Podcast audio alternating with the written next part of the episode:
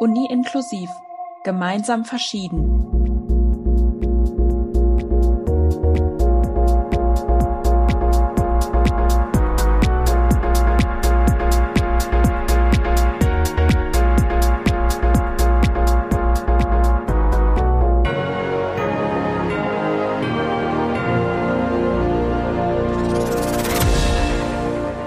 Hallo und herzlich willkommen zur fünften Folge von Uni Inklusiv Gemeinsam Verschieden.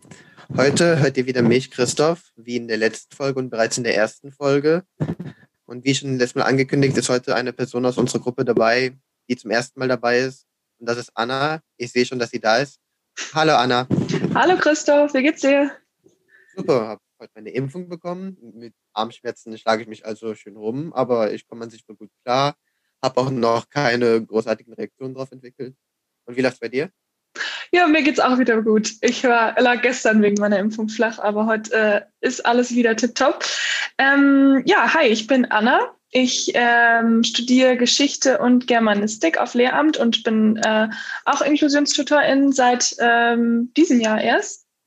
Und ich höre ähm, eigentlich sehr viele Podcasts und gerne und immer, wenn ich äh, die Zeit dazu habe. Ich fange morgens immer mit den 6 Uhr Nachrichten vom DLF an, die die als, die, die als äh, Podcast ähm, veröffentlichen.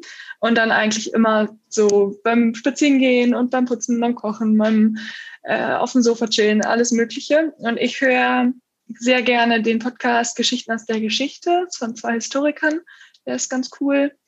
Und ich höre auch gerne den Podcast Hagrids Hütte. Da besprechen zwei Typen pro Folge immer ein Harry Potter Kapitel und sprechen da so rüber. Und das ist auch äh, wirklich unterhaltsam und ganz angenehm zu hören. Macht Spaß. Ja, jetzt äh, kennt ihr mich. Und äh, Christoph, was haben wir denn heute vor? Wen haben wir da als Gast? Mit wem sprechen wir? Genau, also erstmal schön, dass du heute da bist, Anna, dass wir das zusammen machen können. Ähm, wir wollen heute mit einem der äh, Psychologen der Uni sprechen, der in der zentralen Studienberatung, abgekürzt ZSB, arbeitet und euch dadurch ein bisschen die Perspektive der Uni zeigen und auch zeigen, was man an Unis so für Optionen finden kann, wenn man eine chronische Krankheit hat, wenn man ein, eine Art Beeinträchtigung hat, die auch Inklusionsbedarf äh, bedeuten würde.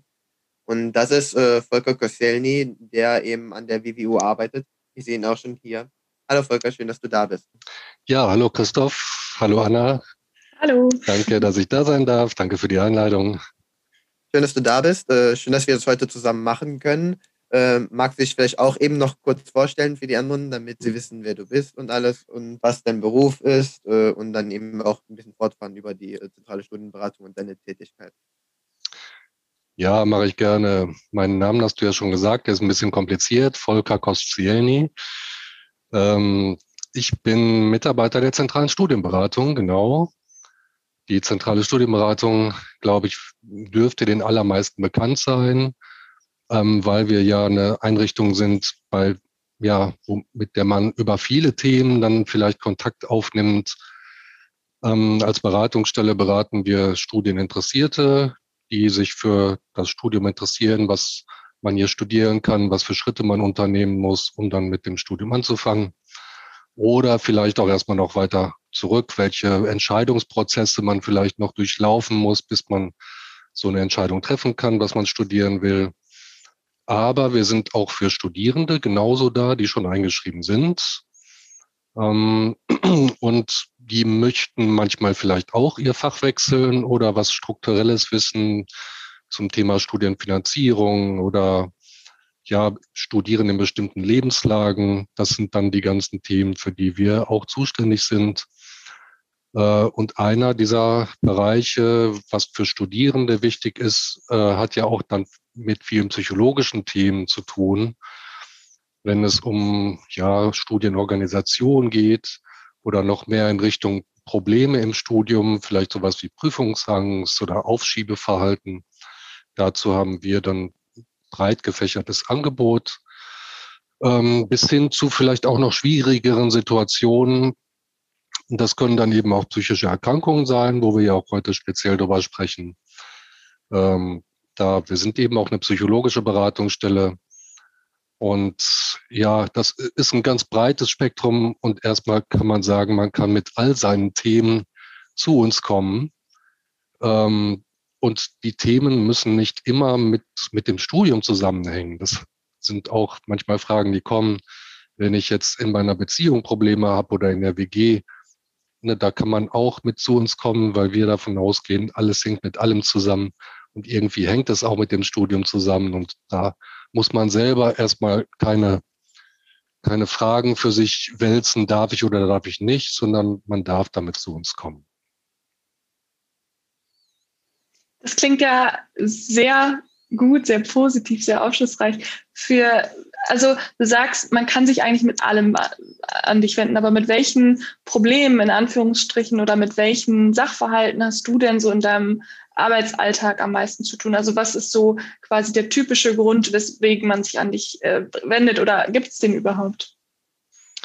Ja, kann man schon ein bisschen äh, thematisch eingrenzen, das ist richtig. Ich habe also auch bestimmte Arbeitsfelder, wie alle bei uns, äh, meine Kollegen auch. Ein Arbeitsfeld ist das, dass wir auch alle gemeinsam haben, dass wir allgemeine Studienberatung machen. Also ich rede auch durchaus, wie ich gerade schon gesagt habe, mal mit Studieninteressierten über die Uni Münster und was man so alles studieren kann. Ansonsten habe ich aber noch zwei besondere Arbeitsschwerpunkte. Das eine ist eben die psychologische Beratung, psychologische Einzelberatung. Ähm, so wie ich gerade erzählt habe, zu, ne, für alle Themen, wo man selber mitkommen möchte, die was mit Belastung zu tun haben, dass man mal etwas reflektieren möchte mit jemandem. Ein anderer Arbeitsschwerpunkt ist das Thema Studieren mit Beeinträchtigung. Das überschneidet sich mit der psychologischen Beratung teilweise natürlich. Also da geht es auch generell um das Thema, wenn ich eine Beeinträchtigung, also irgendeine Diagnose habe, die dazu führt, dass ich mit den Symptomen oder mit den Einschränkungen, die ich habe, im Studium Unterstützung brauche, im Studium nicht alles so bewältigen kann, wie andere das können. Da gibt es ein großes Feld, da braucht man vielleicht auch erstmal Beratung, was man da alles vielleicht machen könnte, um Unterstützung zu bekommen. Ihr Inklusionstutorinnen und Tutoren seid ja ein Baustein dieser, dieses ganzen Unterstützungsangebots. und ich bin zusammen mit der Anna Juncker, die muss ich dazu auch erwähnen, erwähnen also wir beide sind so die Stelle, die ja die Informationen weitergibt, wie, wie funktioniert dieses System und was gibt es alles. Und ein Bereich, der, wo beide Sachen, sowohl die psychologische Beratung als auch das Thema Studieren mit Beeinträchtigung sich überschneiden, ist noch ein Projekt, äh, das ich mache, nämlich ein spezielles Angebot für Studierende, die nach einer akuteren äh, Phase einer psychischen Erkrankung wieder zurück an die Uni kommen, also weiter studieren wollen, nachdem man sagt, okay, die, die, Krank die Krise, die ist so ein bisschen durch, durchlaufen, durchwandert und jetzt kann das Studium wieder mehr Priorität bekommen.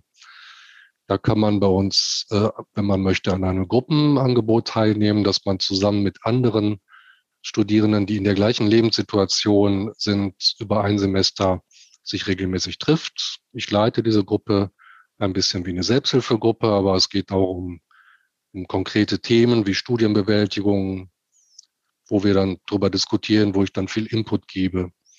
Und ja, das ist eben auch so ein Arbeitsbereich Studieren mit psychischer Erkrankung, den ich mache.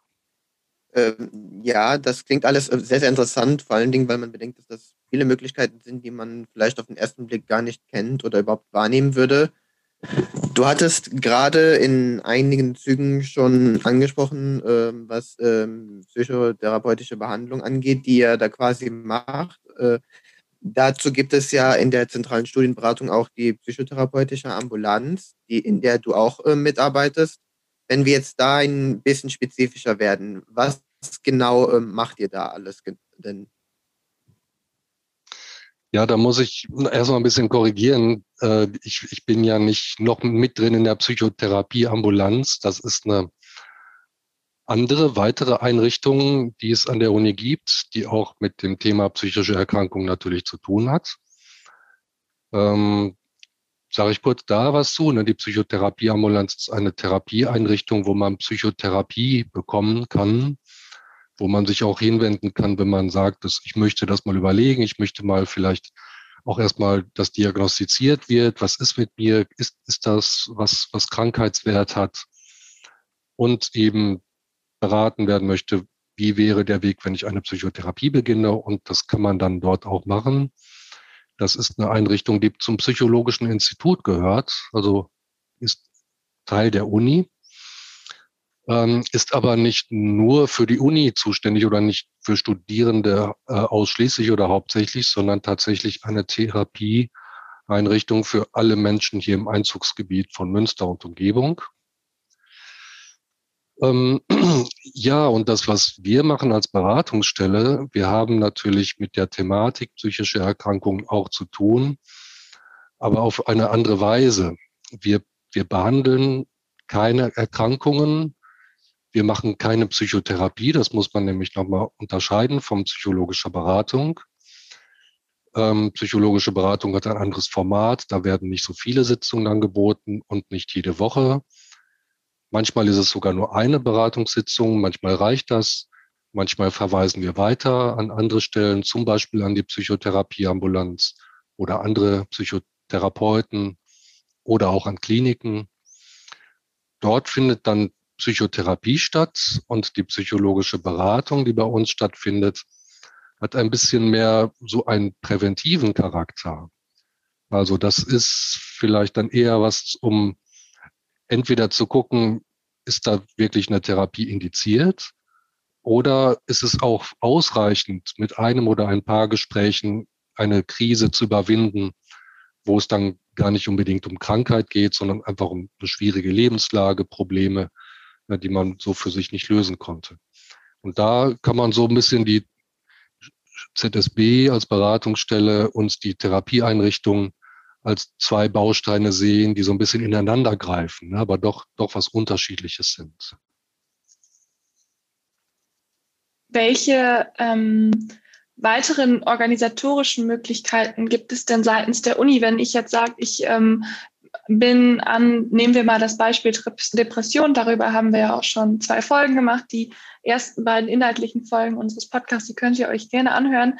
Ähm, welche organisatorischen Möglichkeiten gibt es denn seitens der Uni, wenn man sagt, ich habe eine äh, diagnostizierte Depression, ähm, wie kann die Uni mir da irgendwie entgegenkommen? Welche Möglichkeiten gibt es? Also entgegenkommen im Sinne von mich ähm, ähm, mir quasi mein Nachteil, äh, dass ich diese Krankheit habe, ähm, quasi, wie kann, wie, wie kann die Uni mir helfen, wenn, ja. wenn wir bei dir ja. gewesen sind?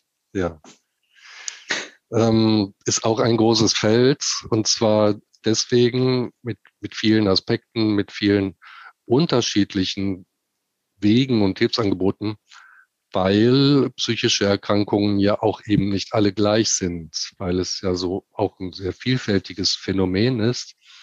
Vielleicht kurz ein, zwei Sätze dazu. Ne? Psychisch erkrankt heißt, kann erstmal vieles heißen. Es gibt viele Diagnosen, viele Problematiken, viele Symptome, äh, die man damit in Verbindung bringen kann. Äh, was die meistens alle gemeinsam haben, ist, dass man äh, dass einem Dinge schwerfallen, die anderen Menschen nicht schwerfallen. Also wie das auch bei anderen Beeinträchtigungen natürlich so ist. Und bei psychischen Beeinträchtigungen sind es oft die sozialen Situationen und die Leistungssituationen, die einem besonders schwerfallen. Äh, nehmen wir mal eine Depression zum Beispiel. Ne? Dann, wenn man, das kann, kann, kann man sich vielleicht am leichtesten vorstellen, dass man ja kennt jeder, eine gedrückte Stimmung hat, dass man sich dünnhäutig fühlt, dass man traurig ist, dass man antriebslos ist, sich körperlich auch nicht gut fühlt, verspannt ist, müde ist, aber trotzdem nicht schlafen kann. Das wären so typische Symptome. Auch wenn man keine Depression hat, geht es einem ab und zu mal so. Nur wenn man eine Depression hat, geht es einem dauerhaft so. Und das ist dann schon eine andere Nummer. Und dann kann man sich ja vorstellen, was dann alles schwierig ist. Ja, dann in diesem Zustand in eine Sprechstunde mit einem Dozenten zu gehen, wo man eigentlich zeigen will, dass man es drauf hat, ne, dass man ein fleißiger Student ist und so weiter. Oder ein Referat zu halten in der Verfassung oder in eine Prüfung zu gehen, okay, das, das sind dann die Schwierigkeiten oder auch schon nur in die Mensa zu gehen oder sich mit Kommilitonen zu treffen. Und da muss man eben gucken, was kann dem Einzelnen da helfen, eine gewisse Linderung vielleicht zu bekommen oder dass einem so ein bisschen Brücken gebaut werden, dass nicht jede Situation gleich immer so wahnsinnig belastet sein muss. Ja, und das ist dann auch individuell. Und das ist eben ein Aspekt, dass wir dazu beraten, dass wir mit den Leuten gemeinsam gucken, wie kannst du deinen Alltag bewältigen, ähm, wenn du immerhin so an dem Punkt bist, du kannst zur Uni gehen, du willst zur Uni gehen, hast aber noch diese Krankheitsanteile, diese Symptome. Da würden wir zum Beispiel darüber reden, wie man das Studium, wie man den Studienplan für sich individuell anpassen kann. Dass man das wissen viele nicht oder ist vielen, vielen nicht so richtig klar, dass man eben nicht das eins zu eins ableisten muss, was in der Prüfungsordnung oder Studienordnung steht, dass man davon durchaus abweichen darf. Und wir gucken, wie kann man das machen, was ist das richtige Studiertempo für die Person.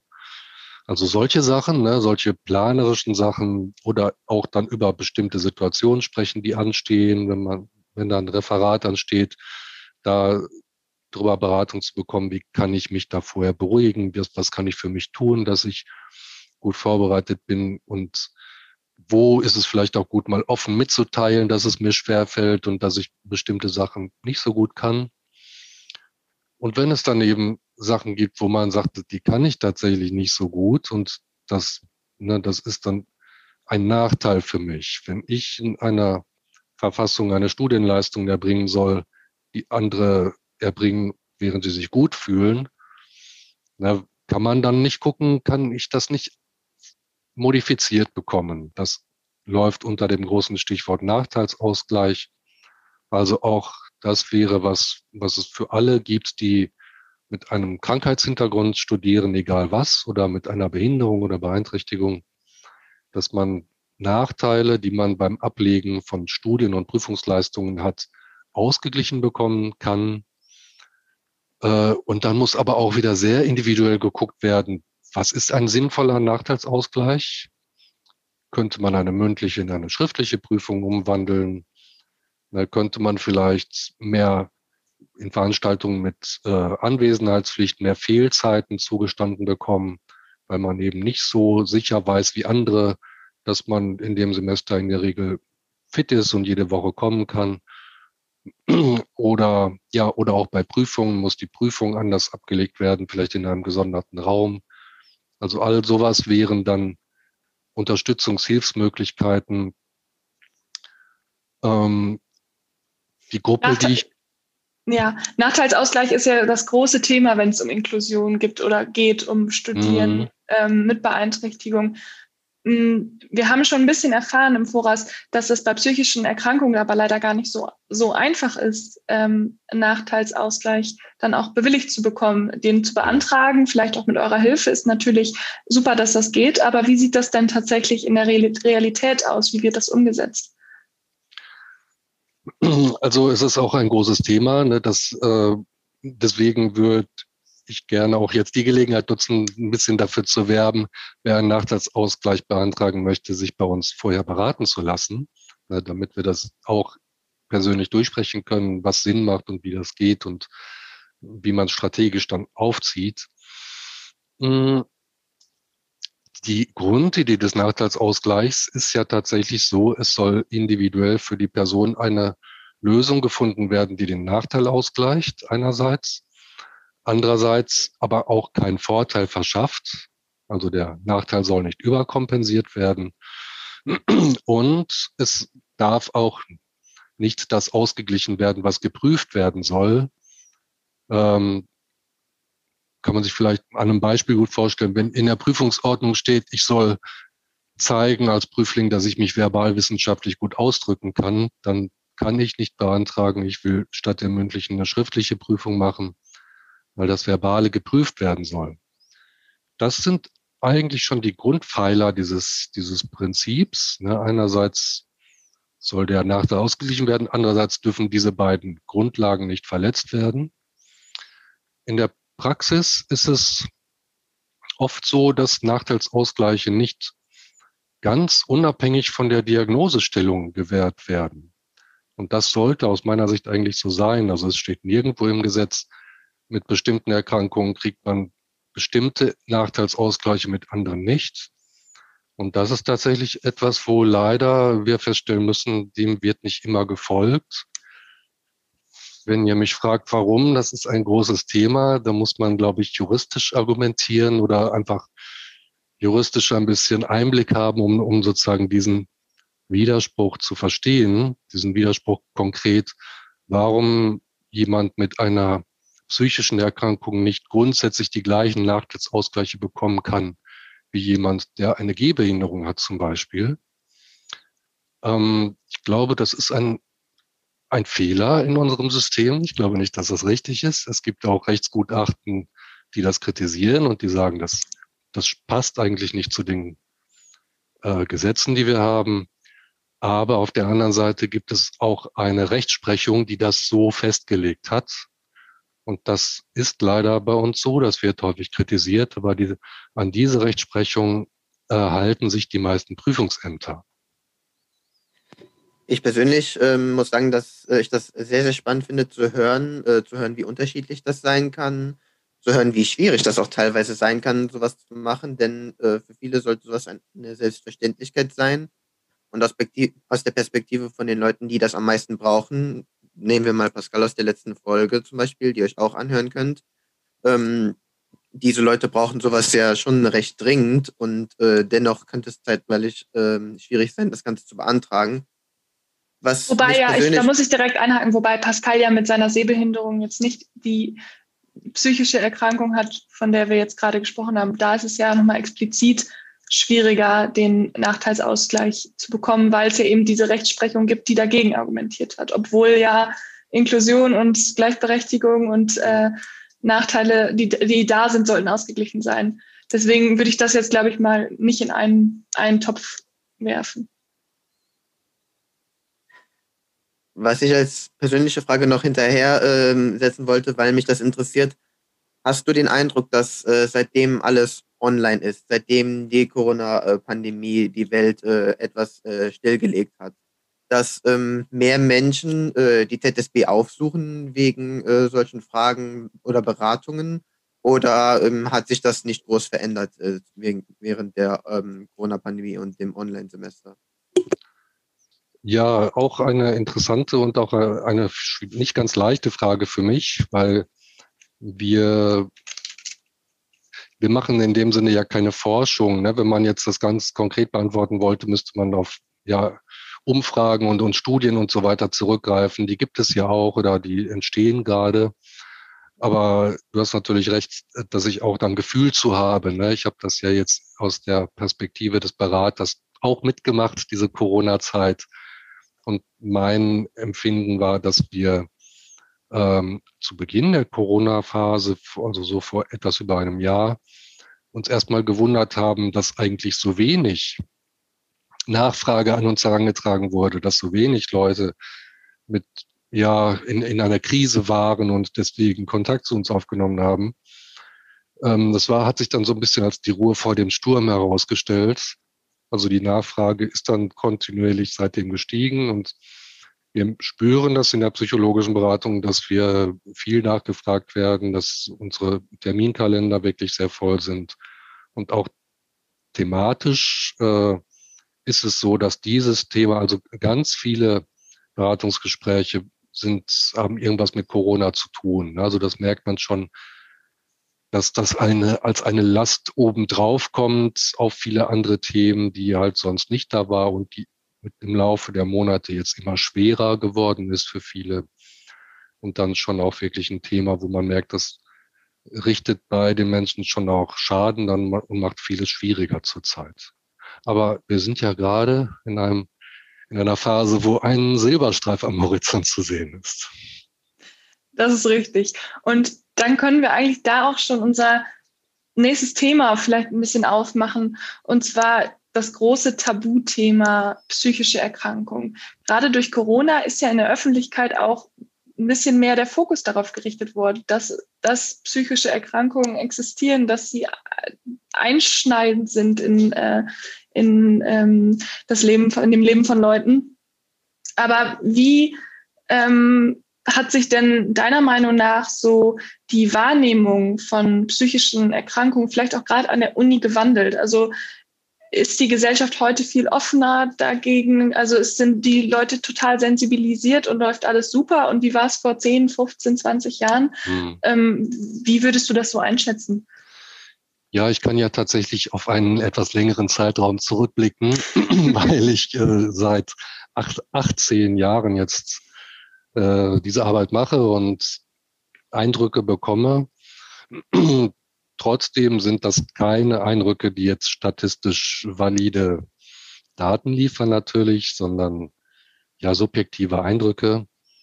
Ähm, und da würde ich schon sagen, dass was mein Empfinden ist, ist, dass die, die Aufklärung und die Aufgeklärtheit der Gesellschaft und der Uni bezüglich jetzt speziell psychischer Erkrankungen vorangeschritten ist seitdem.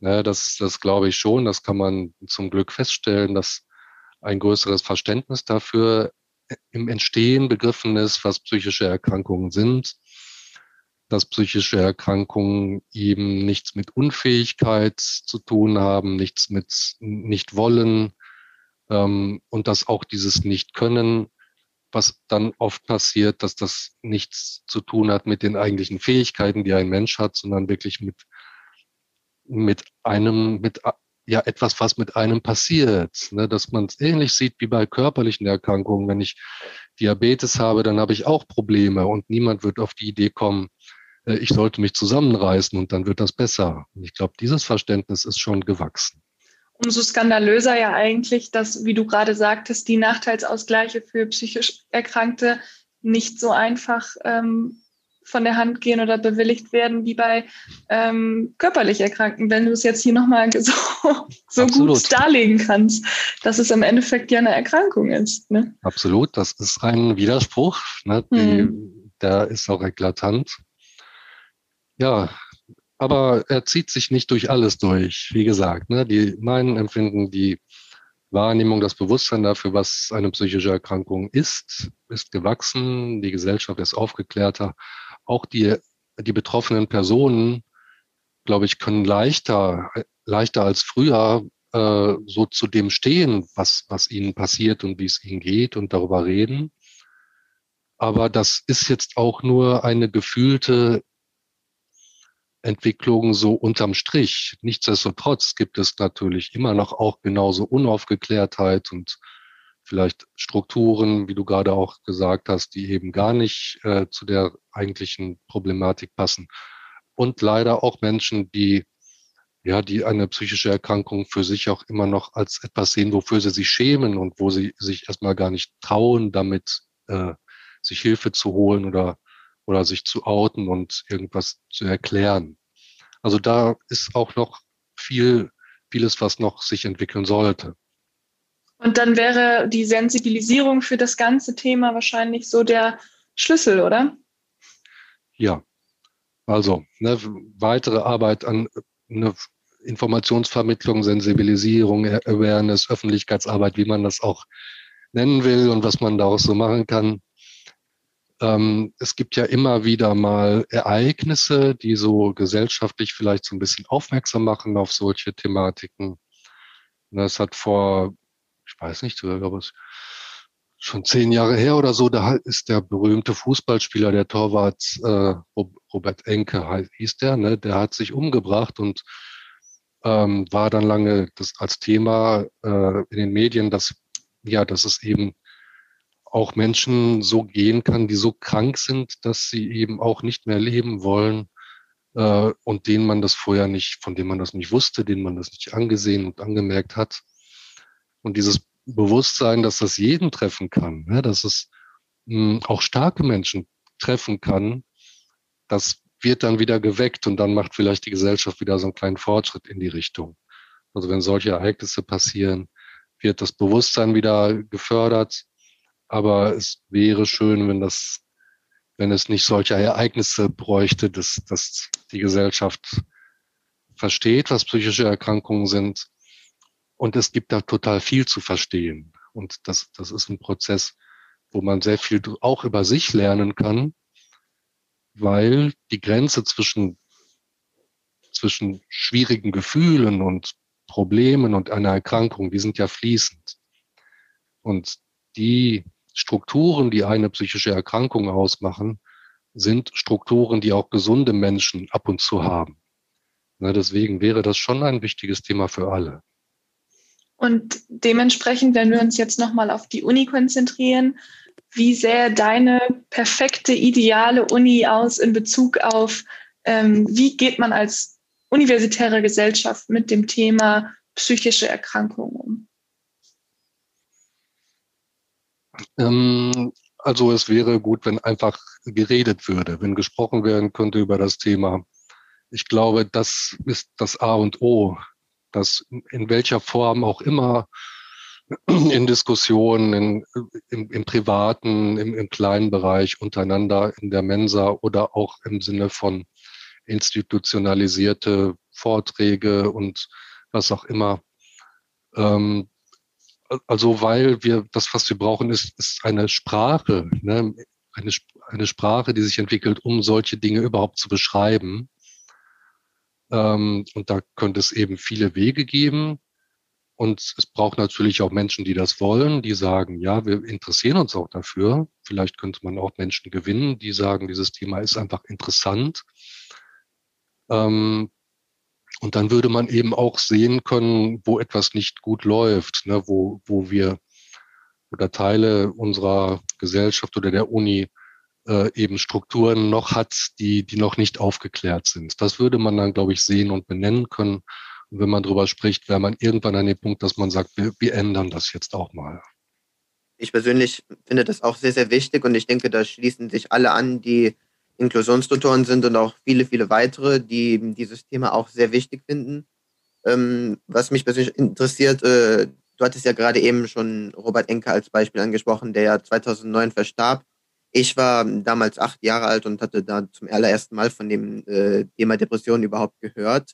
Ähm, hättest du dir gewünscht, dass diese Aufklärung äh, oder die ähm, Rolle, die das Thema damals in den Medien und in der Gesellschaft gespielt hatte, äh, ein bisschen beibehalten wäre, also dass man weiterhin so viel über das gesprochen hätte? Oder denkst du, es wird immer noch so viel über das Thema Depression gesprochen?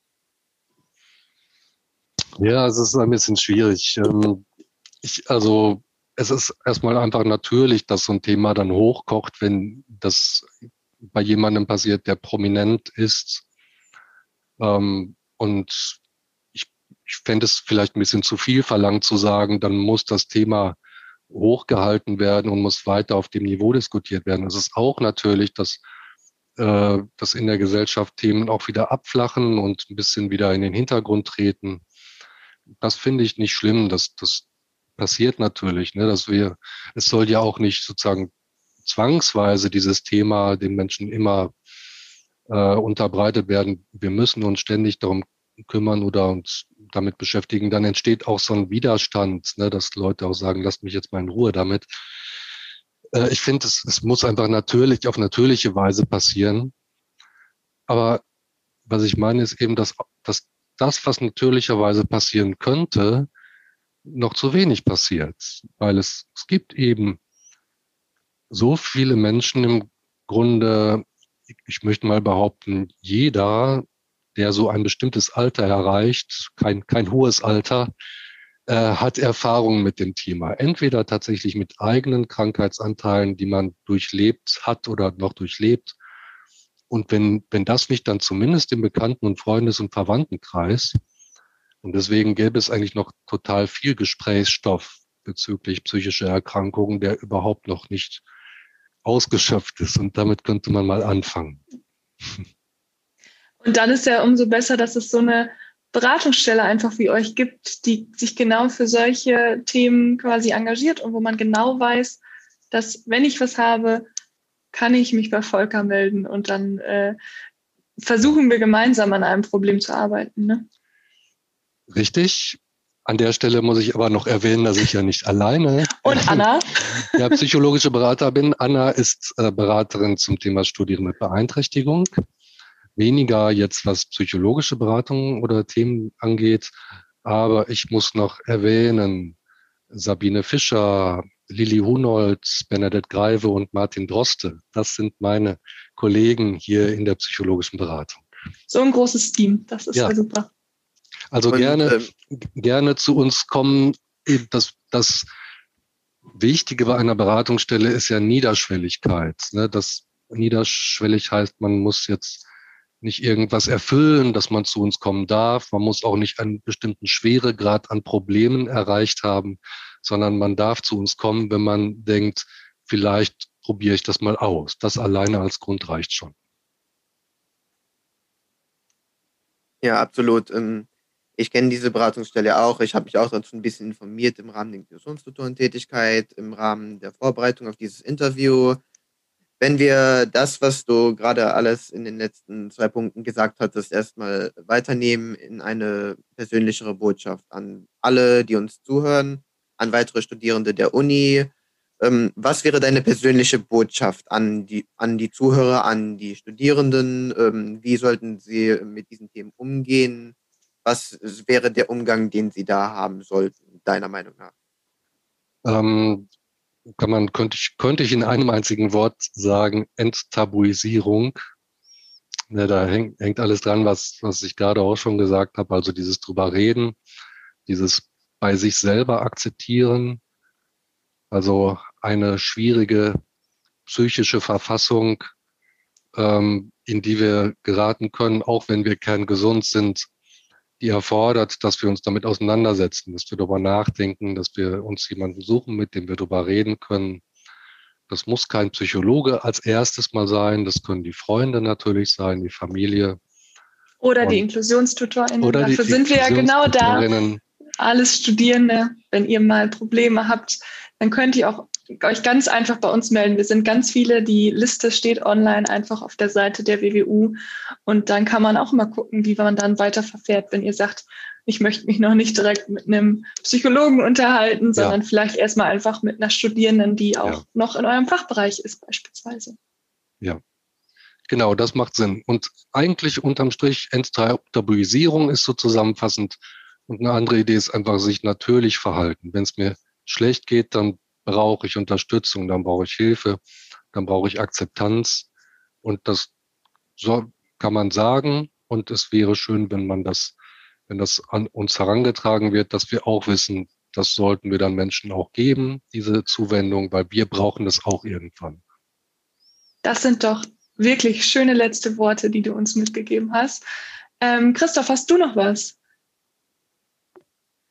Also ich denke, ähm, du hast mit deinen Worten ganz viele Leute ähm, erreichen können. Ich denke, das sind äh, Worte, die vielen auch durchaus helfen können.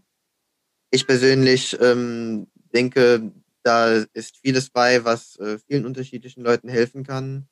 Und ich hoffe sehr, dass äh, wir über dieses Interview da auch einigen Leuten helfen konnten, das ein bisschen einfacher äh, zu erreichen, zu, verfügbar zu machen, dass es ein bisschen einfacher erreicht werden kann und dass man sich einfach wirklich nicht dafür schämt. Vielen ja, ich Dank. Hoffe, ich hoffe, dass das vielleicht dazu beiträgt. Ja, ja vielen Dank für deine Zeit. Ähm, das ja. war wirklich ein schönes Gespräch und dann wünschen wir dir ein schönes Wochenende. Ich danke euch auch, danke euch auch für das Gespräch und euch ebenfalls schönes Wochenende und eine schöne Zeit, die jetzt kommt. Dankeschön. Dankeschön. Ja, Tobias, jetzt sind wir beide wieder alleine. Volker ist in seinem wohlverdienten Wochenende. Ähm, ich fand, das war ein sehr interessantes Gespräch, muss ich sagen. Ähm, so viele verschiedene Facetten, die er quasi genannt hat und worüber es quasi alles zu sprechen gibt ähm, im Thema Studieren mit psychischer Beeinträchtigung. Was ist dir denn so am meisten hängen geblieben? Also ich persönlich ähm, muss ganz ehrlich sagen, ich war schon teilweise darüber erstaunt, wie ähm, schwierig das teilweise bei einer psychischen Beeinträchtigung ist, ähm, das Ganze zu beantragen, wie unterschiedlich das sein kann. Ich fand es aber auch wahnsinnig spannend zu hören, äh, wie er gesagt hatte, ähm, äh, wie sich das Ganze gewandelt hat in den äh, fast 20 Jahren, die er jetzt äh, da arbeitet, weil ich die Erfahrung nicht habe und gleichzeitig es sehr, sehr spannend finde, das Ganze dann zu hören. Würdest du mir dazu stimmen oder fandest du was anderes viel spannender oder? Doch, ich äh, bin da ganz bei dir. Ich fand auch das ganze Thema um den Nachteilsausgleich echt ähm, ja, interessant ist schon fast zu positiv, weil das ja wirklich ähm, total skandalös ist, wie er das gesagt hat, dass kaum Leute mit psychischer Beeinträchtigung ähm, einen Nachteilsausgleich ähm, bewilligt bekommen, obwohl das ja nun mal Leute in ihrer Arbeit ja, beeinträchtigt. Und deswegen glaube ich ja auch, was er gesagt hat, Enttabuisierung ist das Thema, womit wir quasi ähm, ja unsere Gesellschaft ein kleines bisschen besser machen können. Und wenn wir uns mit unserem kleinen Mini-Podcast hier das auch tun können, dass wir solche Themen ein bisschen weiter in die Öffentlichkeit rücken und mit ähm, genauso Leuten wie Volker sprechen können, dann ähm, bin ich ganz zufrieden, äh, was das angeht. Und ich glaube, dass wir da wirklich auf einem guten Weg sind. Klar, und ich denke auch, das ist einer der Hauptziele gewesen, warum wir diesen Podcast gestartet haben. Ich denke, das ist einer der Hauptziele, warum äh, wir das Ganze machen. Sensibilisierung soll ja und muss ein wichtiges Thema sein. Gerade wenn es so ein Thema ist, das eigentlich viel, viel häufiger vorkommt, aber dafür viel zu selten zur Sprache kommt. Natürlich, ähm, es wird immer Menschen geben, ähm, die sich das ein bisschen eher trauen zu sagen als andere. Aber äh, man kann natürlich schon auch ihn verstehen, wo er sagt, Enttabuisierung einfach äh, mit natürlich Verhalten, man braucht diese Hilfe. Es soll halt wirklich nichts sein, worüber man sich schämen muss. Genau, und genau dafür, wenn ihr Hilfe braucht, ist eben so die ZSB, die es bei uns an der WWU gibt, aber mit Sicherheit auch an ganz vielen ähm, anderen Unis auch ähm, vergleichbare oder ähnliche Stellen, eben der Go-To-Point, wenn, wenn mal irgendwas ist. Und da sagte Volker ja auch, ein, keine, man braucht keine, keine bestimmte Schwelle haben. Man muss nicht so ein so großes Problem haben, bis man sich meldet, sondern es ist, es ist deren Job. man kann es mhm. genauso sagen. Ja. ja, war wirklich spannend, war, ich, ich bleibe gerne bei dem Wort interessant, auch wenn du es teilweise so positiv findest, weil ich es wirklich interessant fand zu hören, äh, was das alles gesagt wurde mit dem Abschluss äh, des Interviews und mit dem Abschluss äh, unseres Austauschs jetzt hätten wir die Folge auch damit beendet. Damit hätten wir euch auch einen ersten Überblick darüber gegeben, was von Uni-Perspektive aus alles möglich ist. Als Information noch von mir an euch, in der nächsten Folge werdet ihr Jule und Pia hören, die auch die zwei Folgen zu Depressionen gemacht haben und auch in der ersten Folge mit mir dabei waren. Diese beiden werden dann mit Tobias Kronwald sprechen. Ähm, der ist, wenn man so will, der Leiter der Inklusionstutoren, der unser Projekt in die Inklusionstutoren ins Leben gerufen hat.